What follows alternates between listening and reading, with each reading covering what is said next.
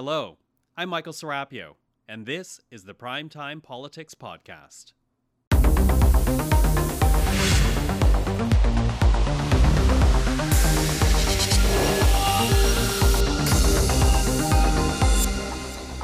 Tonight on Primetime Politics.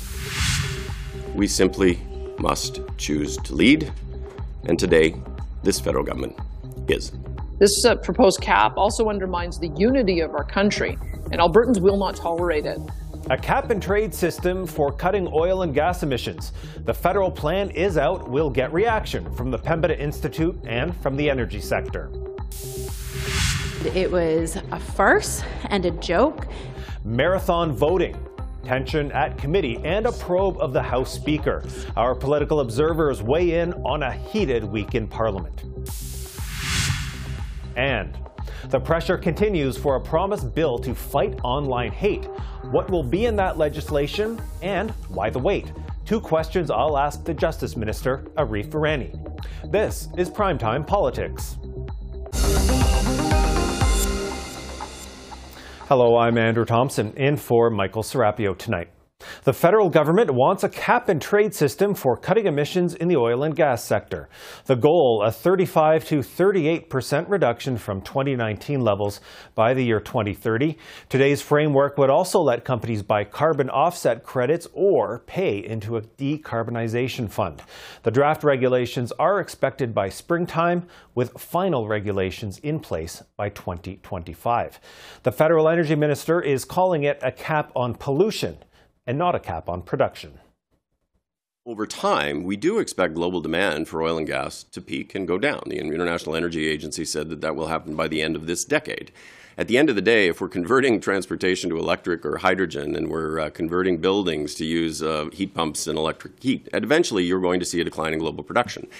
And the best way for Alberta and other producing provinces in this country to maintain competitiveness in that market is to have the lowest carbon intensity barrels of oil and the lowest carbon intensity gas. And so that's the point around competitiveness is this is in the long-term interest of the industry and I think if you talk to many in industry they will tell you exactly that. Alberta's premier is calling the emissions cap an intentional attack on her province on the heels of this week's federal announcement on methane no question that if they continue on this path, it will end up with court. And I think we in court, and I think we will win. We have now seen the federal government lose two cases at the federal court level because they continue to use their jurisdiction as a pretext to invade ours. This is not cooperative federalism. I would ask them to read the court decisions again. You do not come to an international conference and then drop two unilateral policies in our jurisdiction out of the blue without uh, getting our agreement. That is what they essentially did this past week. It's unacceptable and it's unprofessional. Let's go to Calgary now. Janetta McKenzie is acting director of the Pembina Institute's oil and gas program. Thanks for being here. Your institute is calling this a good news day for Canada. Why is that?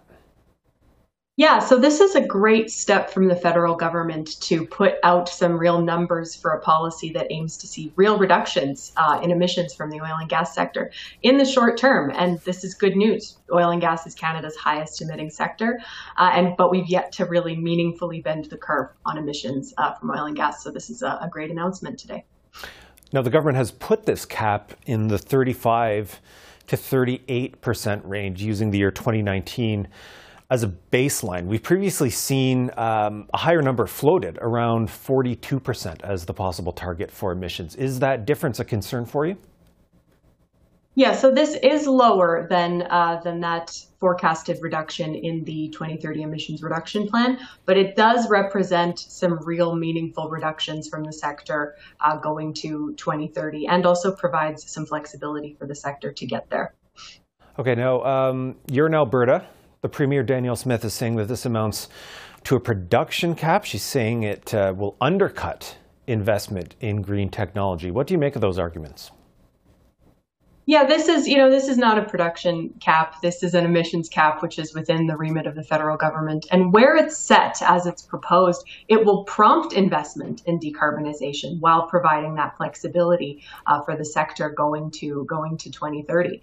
And this is, you know, this is filling a bit of a gap in terms of addressing oil and gas emissions in Canada and in Alberta this is, you know, the Alberta uh, government hasn't made a ton of progress on their emissions reduction plan for oil and gas. It was announced earlier this year. And their plan even mentions targets that are reasonably aligned uh, with the federal uh, plan. But the difference is today and this week, the federal government has made really meaningful steps forward, whereas we haven't seen that progress on the provincial side. Right. We know we have seen um, some discord uh, between the Alberta government and the federal uh, government when it comes to climate policy. We're hearing a bit of that today. So, if this does turn into another constitutional tussle between Alberta and the federal government, uh, do you think that's going to be holding up climate action over the next few years? Yeah, and the timeline here is pretty critical. You know, obviously we're on a timeline not just for 2050 uh, net zero targets, but also for 2030. So it's it's important that we get uh, policies like this emissions cap implemented as soon as we can. Obviously, this is a regulatory framework. There's still a lot of policy development to go. But what this cap does, as it's proposed, is it's set at a level that again prompts that decarbonization, but doesn't but doesn't have a huge impact on production. So it's it's well within the, gov- the federal government's uh, jurisdiction under the Canadian Environmental Protection Act. All right, Janetta McKenzie of the Pembina Institute, thanks so much for this tonight. Thanks for having me. Well, let's get more reaction to the federal plan for emissions. Tristan Goodman is president and CEO of the Explorers and Producers Association of Canada. Mr. Goodman, welcome. Thanks very much. Really appreciate the opportunity. Now, your association represents over 100 energy producers, and you put out a statement earlier today. You're calling uh, an emissions cap unnecessary and unacceptable. Why is that? Yeah, we do believe it is. It's very disappointing that the federal government has gone down this path. Um, the industry, actually, according to federal government owned data, is moving in the right direction and reducing emissions. And to single out the industry with a cap, I mean, there's not a cap going on to aviation or manufacturing or other aspects. It seems to just be targeting one industry that actually is making headway. It also doesn't recognize the existing policies that the federal government has put in place, most of which actually aren't yet implemented. And because of some of those policies, they are, along with the help of the industry, moving in the right direction on GHG reductions. This will be unhelpful. The federal government is including carbon offsets. They're including a decarbonization fund to try and get to that 35 to 38 percent target. So, uh, when you say it's it's an unacceptable and unnecessary plan, uh, do you take issue specifically with those measures?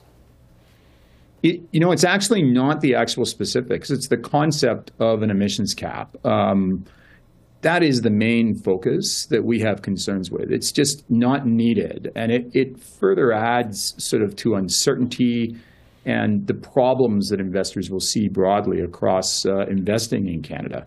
That's the main problem that we have, and it's it just doesn't recognize the effort that's been put in. Also, related to the specific detail that they are trying to get to, um, the percentages you referenced, the existing requirements actually uh, will get us there. And there's been a number of independent sources saying that, including actually, if you look at the IMF, they have work out that indicates that uh, Canada has an ability actually to meet its Paris commitments if these things are implemented. Creating exemptions, of course, here and there on carbon price is not actually going to help that situation for the federal government. And we do have the Alberta government today calling this uh, a de facto production cap. Do you agree with the province and with Premier Danielle Smith on that point? I actually do. I think the reality is that any any sort of emissions cap will move at some point potentially to a production cap. We don't know exactly when that will occur. There is various analysis, all as you can imagine, among very good economists debating that point. But the practical reality is that there are constitutional problems with this. It's it's better to use other methods that the federal government has already pursued. And on top of that, they, they seem to have done reasonable consultation with Indigenous communities on some of those other pieces. But this one is certainly getting a pretty negative reaction from a large number of Indigenous communities for the lack of consultation from this by this government. Okay, and very, very quickly, uh, last question to you. Uh, the government has put out a timeline for this, putting out draft regulations uh, by the spring with final regulations uh, to come in 2025. So, uh, what are you going to be watching for now uh, in the next few months, especially during this consultation period before those draft regulations come out? So, despite the negative implications here around business affordability and generally uh, across Canada, um, we are going to continue to work constructively with the federal government, and we'll be evaluating those specifics as it goes. So, there are various things that have to be worked out in there, despite disagreement, and we'll watch also what other governments do uh, in the coming few months. Okay, we'll have to leave it there. Tristan Goodman, thanks for your time on this tonight. Thanks very much. All the best. Conservatives plan to force more than 100 House votes through the night and into Friday, saying the government needs to offer more exemptions on carbon pricing. Now, this follows a long, tense meeting at the Natural Resources Committee last night, with Conservatives bringing forward thousands of amendments to the Sustainable Jobs Bill. And I often hear conservatives get quite righteous around tables like Can I these speak, about being Chair? silent. I have the so floor. for me to make my first comment of the evening and be told by Mr. Brock Get I on should the shut list. up because he doesn't want to hear any more from me. Paraphrasing, paraphrasing. and I'm constantly getting interrupted by New Democrats who are uh, Mr. committed to preventing me from speaking. Mr. Dennis, because they don't want my I'm going to ask you to pause, and we have a This is point this of is disgusting, Chair. Mr. Bring these members to order and let me speak because I have the. Mr. Blakey on the point of order. All right, well, let's talk about that and more. We've got our weekly panel of political observers in studio. Susan Smith is principal with the Blue Sky Strategy Group. Jordan Paquet is a senior consultant with the Blue Sky Strategy Group. And Anne McGrath is the NDP's national director. Uh, Jordan, let me start with you. We're seeing these conservative delay tactics on government spending and on uh, that Bill C 50 at the Natural Resources Committee.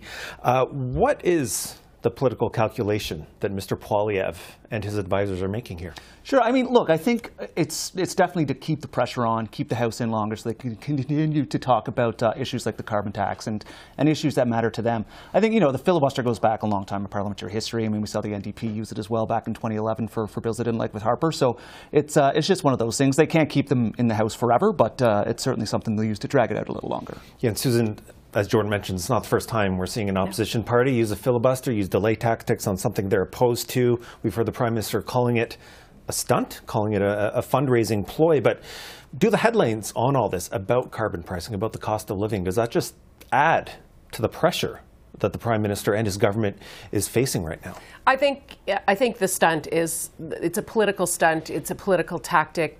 Most parties have used it at some stage or another. I think at this stage of the game, as you're moving into the holidays, Canadians are tuning out on shenanigans on Parliament Hill. If they even bother to pay attention to the fact that they're moving 120 amendments or 20,000 amendments to something, they're going to think their politicians aren't doing the job that they're supposed to be doing, which is trying to get things along and make the, the country get ahead. So I think at this time of year, it's December, how many days till Christmas? Everybody check your advent calendar. People are tuning out. Yeah, and what do you think? Where do you think this leaves Parliament right now as we near the end of 2023? As you know, we just saw in that committee, we're seeing it in the House today. Uh, Yeah. There's some tension here.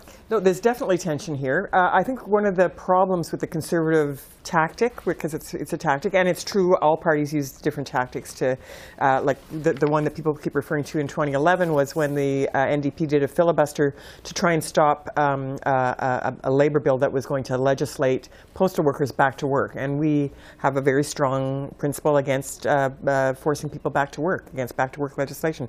So we did a filibuster, and I think it was effective because it was a kind of a clear, it was clear why we were doing it and what we were doing it for. I think the problem with this right now is that is that it's a bit scattershot. It's a little all over the place. It's like you know, uh, you know, doing what we just saw in the Natural Resources Committee.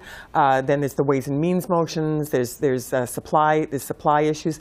It's just like it- it's like throwing everything at the wall. So i- it's very hard to get the message out about what it's about and, and what you're doing to stop the thing that you think is important. Okay, Jordan, what do you think? Is, is there a, a coherent message to all this? Yeah, I think so. Look, I mean, it's just getting to a point in this parliament where, where people are becoming frustrated. I mean, committee progress is slowing down. There's certain pieces of legislation that are that are attempted to be rammed through. So, um, look, the Conservatives are going to every chance they get, they're continuously on this affordability message. The more days they have to continue to paint that, uh, that's what they're going to continue to uh, to do here. Okay, Susan, I want to turn to the House Speaker, Greg Fergus. Another hot topic in the House this week. The House Procedure Committee has taken over this matter of his speech that he delivered to the Ontario Liberal uh, Leadership Convention last week, and they've got one week to report back with a, a quote appropriate remedy. That's okay, what's so what's he in the didn't deliver a speech. Well, it was, to a, the it, it was a convention. video It was a message. video message. got- yeah. uh, true, a video message. But we do have the Conservatives and the Bloc saying they want him to step down. So, how do you see? Do you see a path forward for Mr. Fergus here? I do. Again, I think this is part of silly season. This is part of the tension that's that's going on in the House of Commons.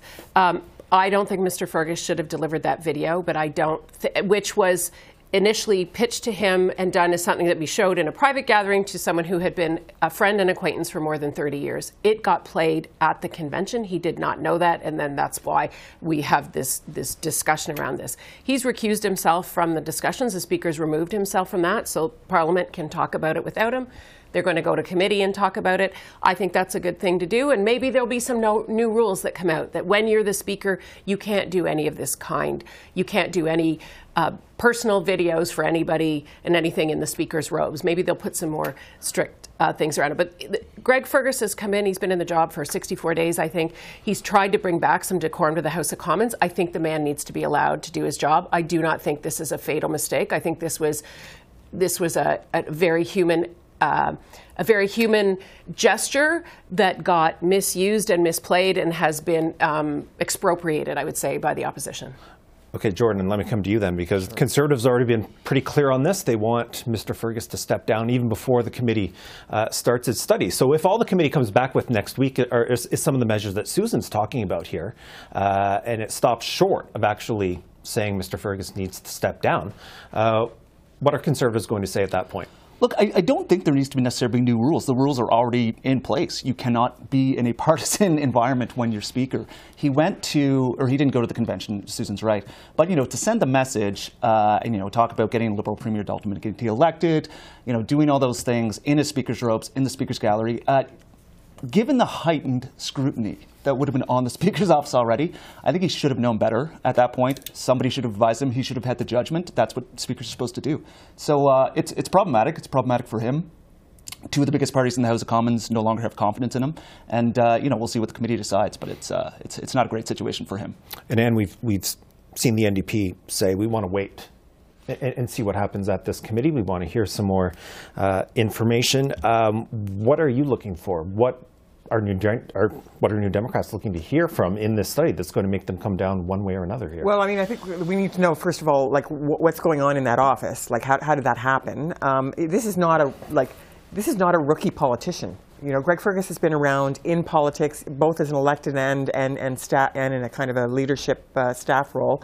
Um, and uh, I feel like it's surprising to me that that this that a mistake of this level would be would be made uh, in that office. Um, you know, like in, in a lot of places, well, almost everywhere, the speaker doesn't even sit in a caucus, right? So the caucus meetings happen every week. The speaker doesn't sit right. in the in caucus. the UK, the, the speaker, the speaker no, leads exactly, the party. Exactly. But but knowing that, why would you, I, I just find it astonishing that this could have happened. I also find it astonishing that you could do a video when you don't know exactly what's going to be done with it. I think that that's very surprising as well. So I think what we're going to be looking for is like what happened, why did it happen, um, uh, what other things are going on. Is there anything else? I mean, the trip to Washington uh, and and his comments with Speaker Pelosi, former Speaker Pelosi in in Washington, all of those kinds of things, and what what has to happen to make sure that nothing like that happens again. All right, Susan, I'll let you quickly uh, respond, Anne, here, because I know you wanted to, to get no, in. the speaker the Speaker in the House of Commons occupies a, occupies a very important role, and they also have a role outside the country. So they, they visit, they do meet with speakers from around the world, and it would be perfectly normal for the, the Speaker of the House of Commons to go to Washington and, and meet with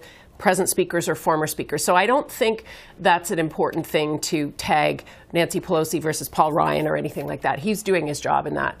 I think the committee will do its job. I think I look forward to the response of the committee. I think Mr. Fergus is an honorable man. He's he's a trailblazer in his role as the speaker, and I think he should continue. Um, bringing the decorum that he needs to to the House of Commons. It's it's a gong show in there. It's kindergarten on the best day. It's gotten worse, and I think his I like his deafness with shutting off the mics till everybody settles down a little bit, so we can actually hear the questions and the answers of what's taking place. Okay, we have a minute left. I want to very quickly get all three of you to weigh in on, on the federal plan for an emissions cap on oil and gas, including carbon offsets for industry. Alberta and Saskatchewan uh, not happy, as we expected. Uh, we don't have a lot of time, but Jordan, we've seen signals that this cap is lower than what was expected in order to uh, perhaps head off any more court challenges over jurisdiction? What do you think? Sure, and just full disclosure, I do some work with the Pathways Alliance, who would be you know affected by this as well.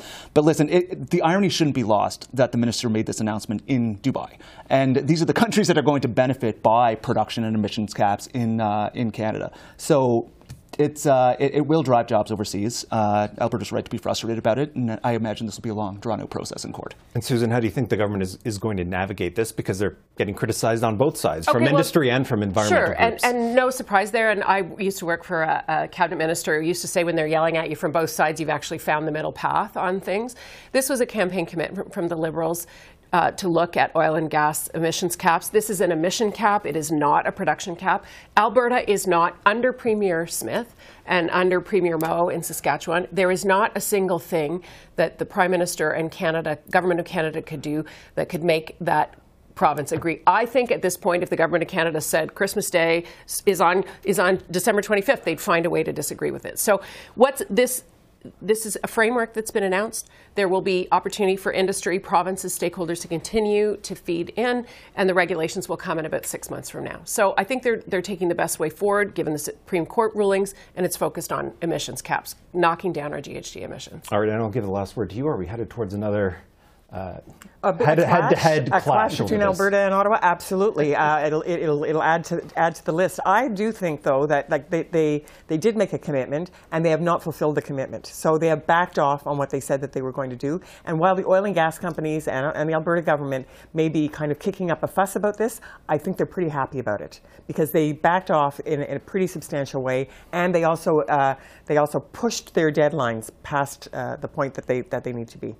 All right, Andrew, well, I need to disclose that my company does work with the oil and gas sector, and I do too. I forgot to say it at the beginning, but I there was a neutral observation that I made there. no problem. Appreciate it. Thank you to all three of you tonight for your thoughts. Thanks. Thanks, Andrew.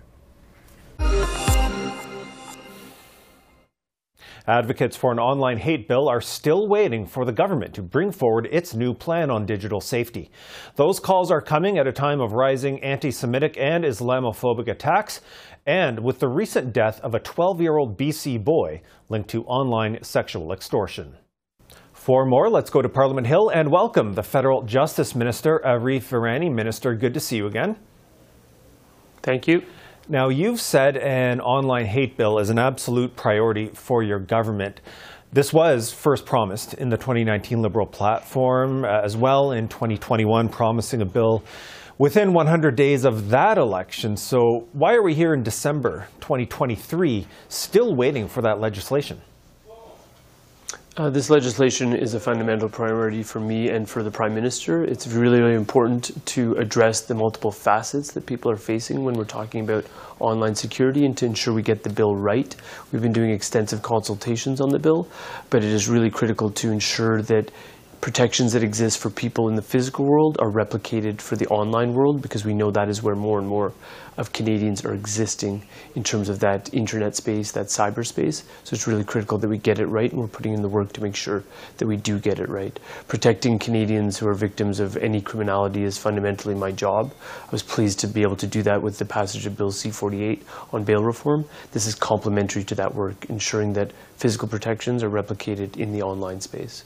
So, in terms of what's actually going to be in this bill when it does uh, come to Parliament, there is uh, an open letter from experts and advocates uh, last week saying Canadian children are at greater risk uh, from reckless social media platforms. They want those web giants held responsible for their advertising, for their design, for their content, moderation. Are these specific elements that you're going to be looking at for this bill?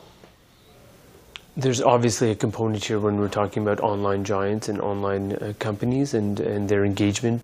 We've been engaging with them extensively thus far, but there's also a critical component about children's safety and, in fact, the safety of various vulnerable sectors. I was quite affected by what happened about two weeks ago with that child uh, in BC, the little boy at the age of 12 who decided to take his own life after being intimidated and sextorted online. I have my own two boys at home, one of whom is 12 years old. It prompted a lot of difficult discussions within my own household. I'm sure those discussions were replicated around the country. We are all concerned about the safety of kids, the safety of anyone who's vulnerable, because so much of their lives are being lived online.